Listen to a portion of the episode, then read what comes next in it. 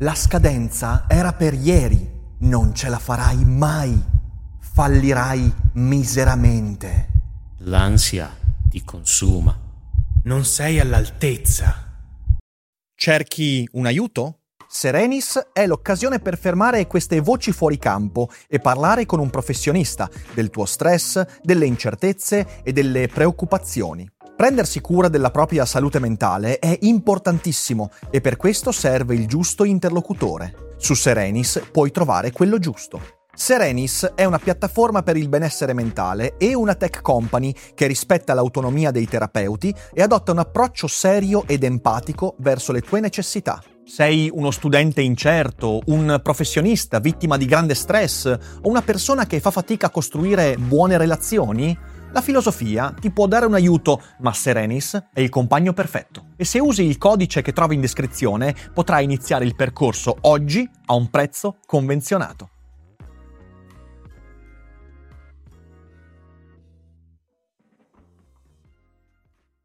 Oh, dopo un mese di zona rossa il governo finalmente decide di allentare le misure di lockdown contro il Covid, nel tentativo anche di far ripartire un po' l'economia, i commercianti, i negozi, spingendo le persone a comprare cose, a far circolare l'economia. Non solo, il governo saggiamente dall'8 dicembre avvia il progetto di cashback di Stato, spingendo i cittadini a usare carte di credito, bancomat e pagamenti elettronici, tanto poi, tanto poi vi restituiamo i soldi. Oh, grazie, grazie. Lo stesso governo poi però cade dalle nuvole quando scopre che la gente faceva la fila per fare ciò che il governo stesso ha detto di fare, cioè andare nei negozi fisici e pagare con bancomat e carte di credito. a che ci serve il cinema? A cosa serve il teatro quando hai l'epopea del governo Conte? Parliamo quindi di cashback e altri disastri, come sempre, dopo la sigla.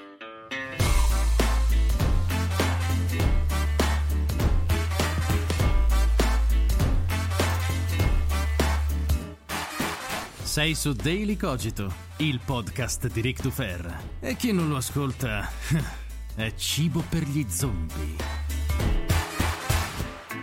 Sì, sì, sì, sì, lo so, lo so qual è la tentazione fortissima in cui tanti, tanti, tanti cadono. Ho visto su Twitter orde di tweet di questo tipo. La tentazione è sempre quella di dire la gente è stupida. Eh sì, perché i giornali mostrano le foto con le persone in fila fuori dai negozi che attendono mascherine senza distanze, pronte per usare la loro carta di credito, il loro bancomat e quindi gli assembramenti che violano norme di buon senso e quindi quindi la gente è proprio stupida. E però lo sapete quanto questa frase non sia soltanto insufficiente per rispondere a un disagio, ma sia anche dannosa per tanti motivi. Io però capisco la rabbia perché ce l'ho anch'io. La rabbia di chi ha rispettato le regole in modo maniacale e vede comportamenti irresponsabili. Sì, lo so, ci si arrabbia. Però la risposta non può essere la gente è stupida, intendendo come sempre che io non faccio parte della gente. La gente, in questo caso particolare, non è stupida. La gente ha fatto esattamente ciò che le è stato detto di fare ed è questa la vera notizia. Come detto molte volte durante questa stagione, se parti sempre dal presupposto che la gente sia scema, prima o poi ti trovi circondato da scemi. È una legge della natura. Perché cominci a trovarti circondato da persone che confermano la tua idea, è inevitabile. E poi, se insisti, te li ritrovi pure al governo a fare le regole. Questo è l'effetto di lunghissimo periodo di quella frase di Berlusconi, che abbiamo già citato alcune volte, secondo cui l'italiano è come un tredicenne in fondo alla classe eh, con le orecchie d'asino. Se la politica si convince di questa roba, poi si circonderà di elettori che si comportano esattamente in quel modo e se gli elettori diventano così, poi anche i governanti finiscono per essere tredicenni ed è quindi un circolo vizioso devastante. E le persone dotate di ragione non possono permettersi più di partire dall'idea che la gente sia stupida. E in effetti questo caso, nonostante ci sia uno stuolo di persone che scrivono la gente è scema, la gente non sta lì, il popolo italiano è fatto di imbecilli, eh, eh, eh, nonostante sia pieno di gente, io credo che dobbiamo fermarci perché soprattutto in questo caso la colpa non è della gente, anzi la gente si è comportata responsabilmente, seguendo le regole e cogliendo un'opportunità.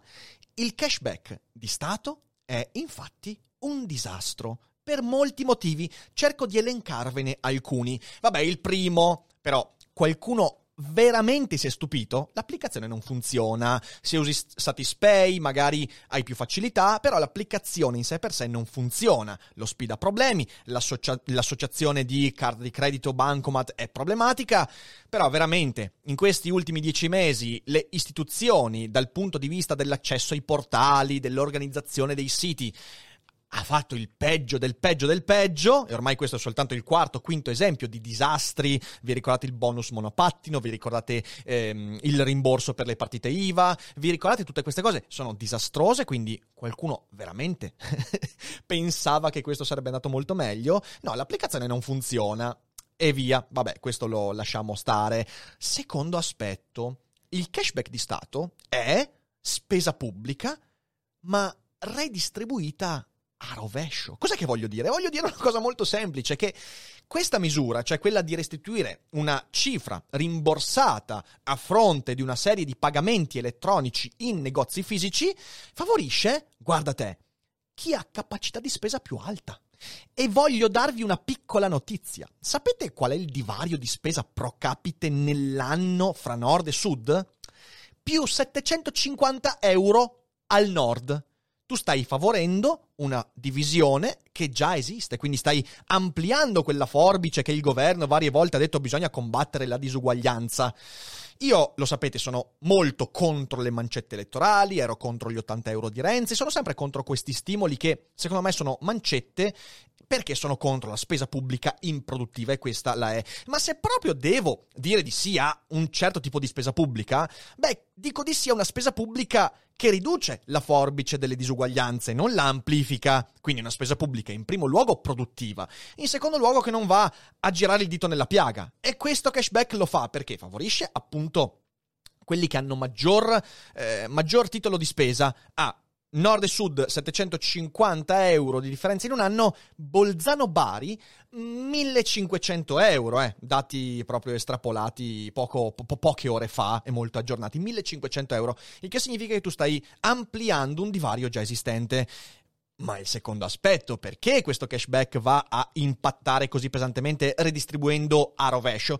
Perché risente enormemente di quel problema italiano che si chiama digital divide. E anche qui il territorio dice tutto, perché l'accesso a tecnologie, applicazioni e anche soltanto l'alfabetizzazione digitale di territorio in territorio, a partire da nord andando verso sud, crolla inesorabilmente. E se tu eh, fai questo tipo di azione, unendo il primo punto che dicevo, tu stai di fatto lasciando indietro mezza Italia.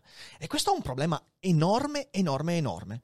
Però c'è un terzo elemento che mi fa dire questo cashback è un disastro aumentano i costi per gli esercenti. Eh sì, perché in Italia dovete sapere che nonostante tanti governi abbiano detto continuamente negli ultimi vent'anni, beh, ma adesso andremo a diminuire le commissioni, in realtà le commissioni che le banche vanno a... Ehm, eh, allacciare ad, alcuni, alcune tipologie di, di, di, appunto, pagamenti elettronici non sono state effettivamente abbassate, eliminate, anzi in alcuni settori sono altissime, non solo, per molti esercenti, soprattutto quelli di esercenti, non so, tipo tabaccaio, via dicendo, eh, questa, l'accesso a questa misura comporta l'acquisto di un registratore di cassa che adesso non hanno, quindi sono spese in più che non sono certo rimborsate dallo Stato oltre appunto a questi costi passivi che sono le commissioni sull'uso del POS e lì sì ci vorrebbe prima di fare il cashback una bella misura che vada ad azzerare i costi perché tu non mi puoi dire che vuoi utilizzare la digitalizzazione della moneta se poi non vai a eliminare quelli che sono i costi vivi che nel 2020 sono assurdi che le banche vanno a caricare sugli esercenti quando si usa il POS,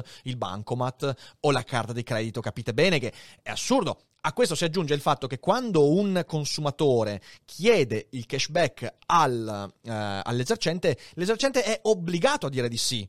E questa cosa qua crea dei problemi perché appunto non tutti gli esercenti hanno neanche avuto il tempo di mettersi in riga con questo tipo di misura. E quindi, quindi crei delle, delle, delle, lungaggini e anche non poche, non poche eh, reazioni rabbiose.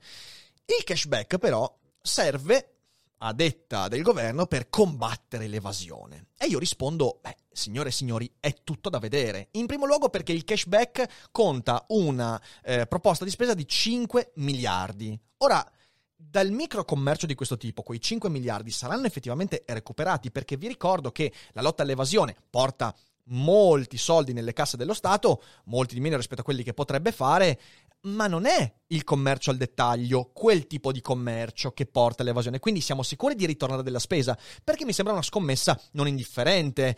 Aggiungo che mi sembra proprio una, misura che non va a combattere l'evasione perché chi può aderire a questo cashback molto spesso è chi fa già acquisti con l'elettronica ed è per questo che il cashback manca di una parte essenziale, coadiuvare il commerciante, dare una mano al commerciante a riconoscere il valore di questa misura. Certo ci sono degli incentivi economici, ma a quanto pare non stanno funzionando, quindi c'è un problema se tu vai a mettere il rimborso, il peso positivo della misura solo sulle spalle del, eh, del, del, eh, dell'acquirente, tu non stai effettivamente facendo una misura che vada a far emergere il sommerso. Staremo a vedere, eh, però è prova, e ci sono tantissime interviste in giro per la rete, è prova che molti negozianti sono talmente poco incentivati a fare questo che stanno facendo concorrenza al cashback, facendo sconti agli utenti che pagano con contante.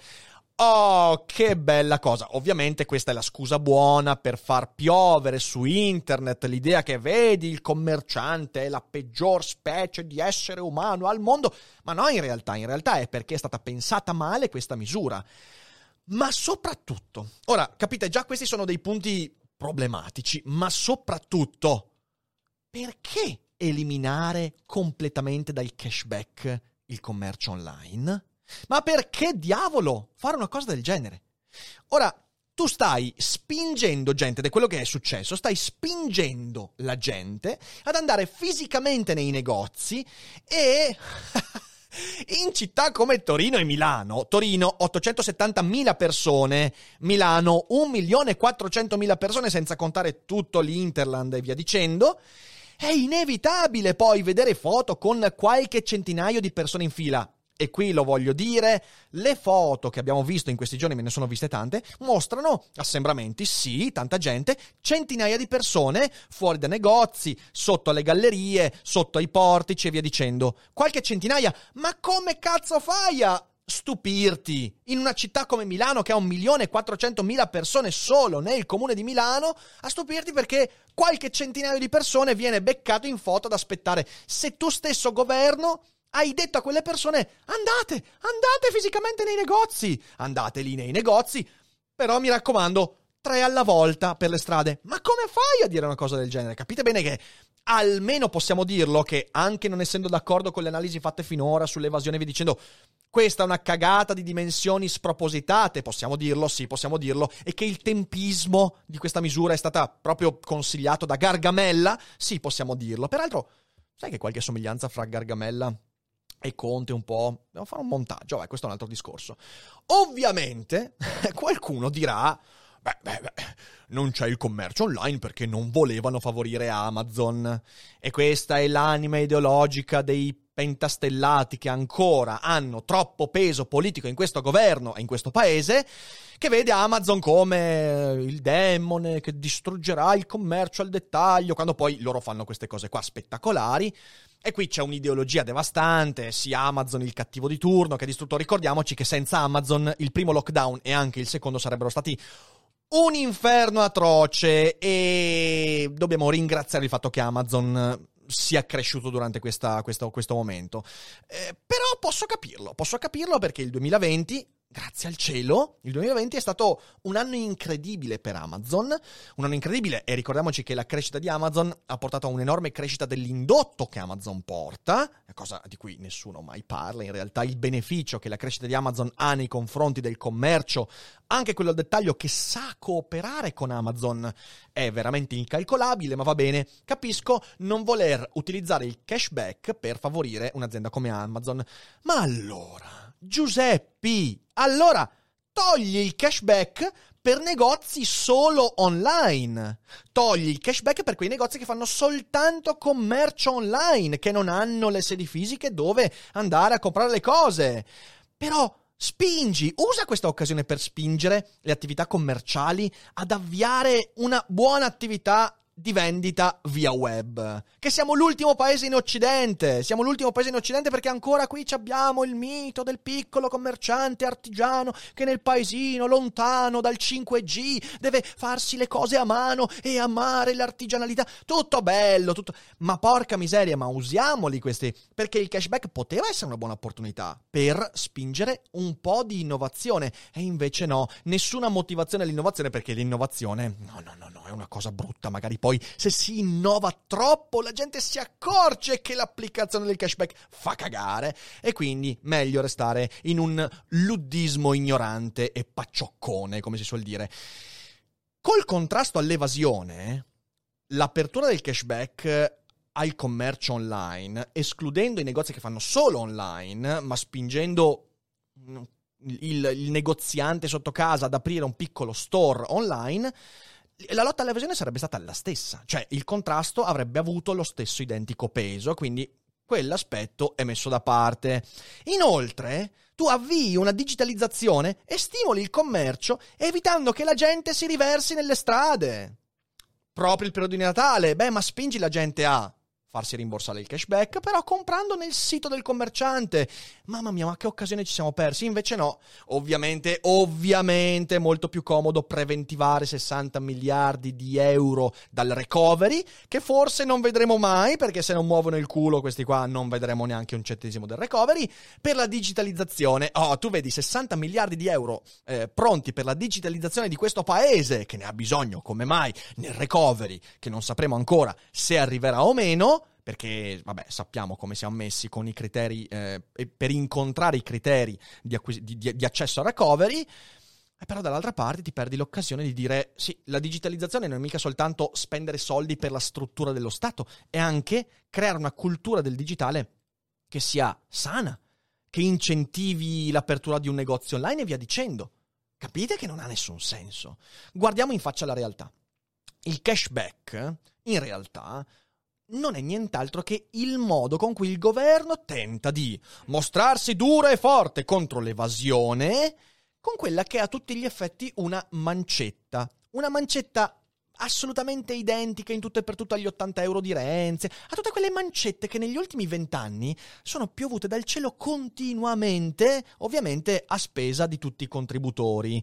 Però qui c'è il problema che tu vai anche a rovesciare, come detto all'inizio, tu vai a favorire chi i soldi già ce li ha, quindi che, che mancetta è. Eh, quindi fanno i duri contro l'evasione, ma in realtà fanno la mancetta e in effetti è pure venduta così. Cioè, guardate la comunicazione del cashback. Io ho visto youtuber, siti, eh, profili Twitter eh, parlare del cashback. E cos'è il cashback? Il cashback è una mancetta perché ti viene detto: guarda, vai a comprare in negozio, eh, usa la tua carta di credito, eh, usa l'applicazione, eh, perché poi ti tornano indietro i soldi.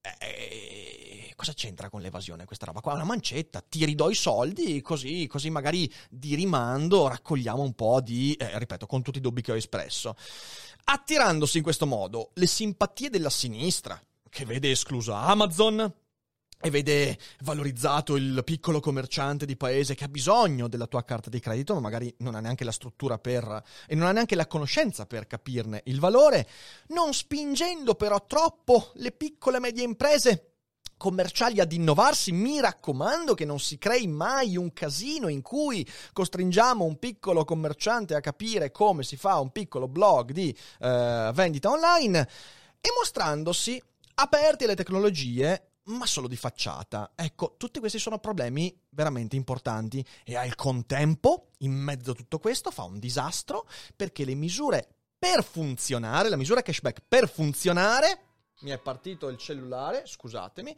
La misura cashback per funzionare ha bisogno almeno di 10 acquisti da qui al 31 dicembre da parte di milioni di persone. Devi farli quegli acquisti, devi quindi avere milioni di persone che escono in strada, vanno in negozio e in milioni fanno milioni di acquisti in milioni di negozi insieme ad altre milioni di persone. Oh, è già votata al fallimento questa misura e questo è l'esperimento in vista poi del 2021. È già votata al fallimento perché, eh, perché se l'Italia adesso diventa rossa, addio il cashback, addio ai milioni di acquisti, addio. Questa cosa qua dovrebbe farci pensare alla lungimiranza di coloro che in questo momento stanno scrivendo le regole. Sarebbe tutta una barzelletta meravigliosa se non fosse che costoro saranno responsabili anche della distribuzione dei vaccini, perché è qui che volevo arrivare. Perché se una roba del genere, così poco, così poco pregnante, la gestisci così, cosa succederà poi con la gestione dei vaccini? Beh, hanno fatto ovviamente i tendoni con il fiorellone mi sembra di tornare ai tempi di, di, di, dei siti dell'Expo, ok? Eh, lasciamo perdere, lasciamo perdere, però eh, capiamoci bene. Un governo che in questi ultime, vorrei dire mesi, ma in queste ultime settimane ha inanellato un mezzo disastro sul recovery da due punti di vista. Da un lato l'appoggio di Renzi che vuole far pesare di più il suo voto politico, dall'altro Conte che sopravvalutando il proprio peso politico, voleva la task force, decisa tutta da lui, quindi recovery, disastro, quasi disastro MES, schivato soltanto perché hanno dato un paio di contentini alla frangia del Movimento 5 Stelle che ancora ideologicamente diceva di no al MES, disastro nella gestione dei dati sul Covid, vi ricordo che una buona parte dei dati della prima ondata e della seconda ondata sono andati persi, perduti e non sono mai stati messi a disposizione. Il disastro immuni gestito da bestie. Che ne sarà del vaccino? Io sono un po' preoccupato. Speriamo, io ho una, un'ultima piccola speranza, speriamo che tutti i disastri siano capitati perché questa compagine di politicanti si teneva le energie buone in vista dei vaccini.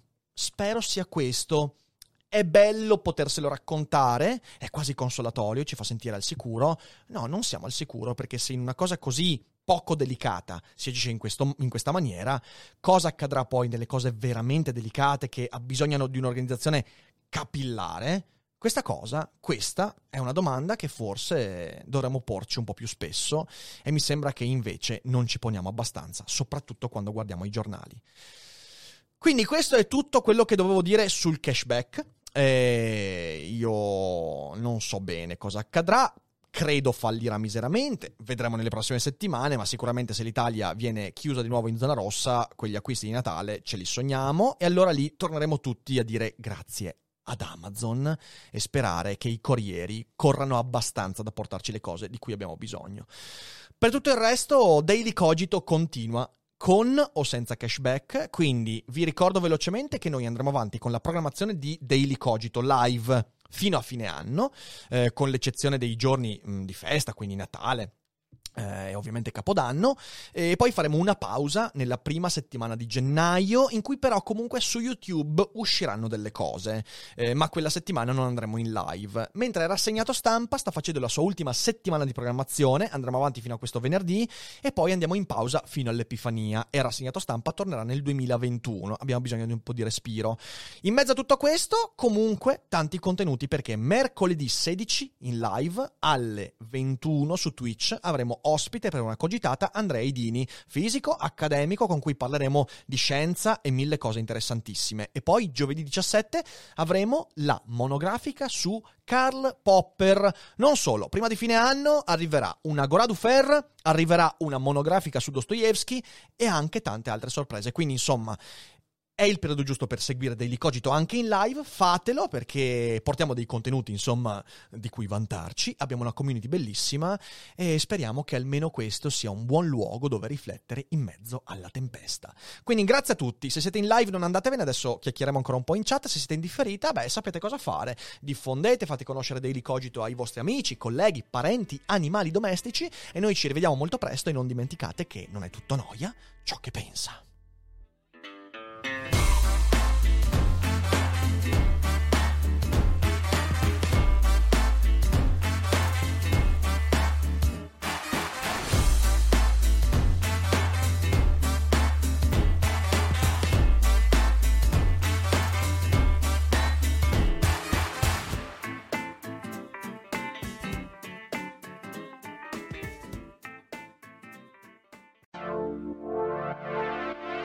Ciao, sono Andrea Daniele Signorelli.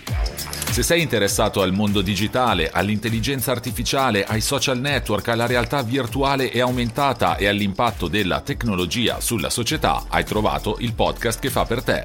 Si chiama Crash, la chiave per il digitale. Lo trovi su tutte le piattaforme di podcast. Insieme cercheremo di capire qual è il futuro che ci attende.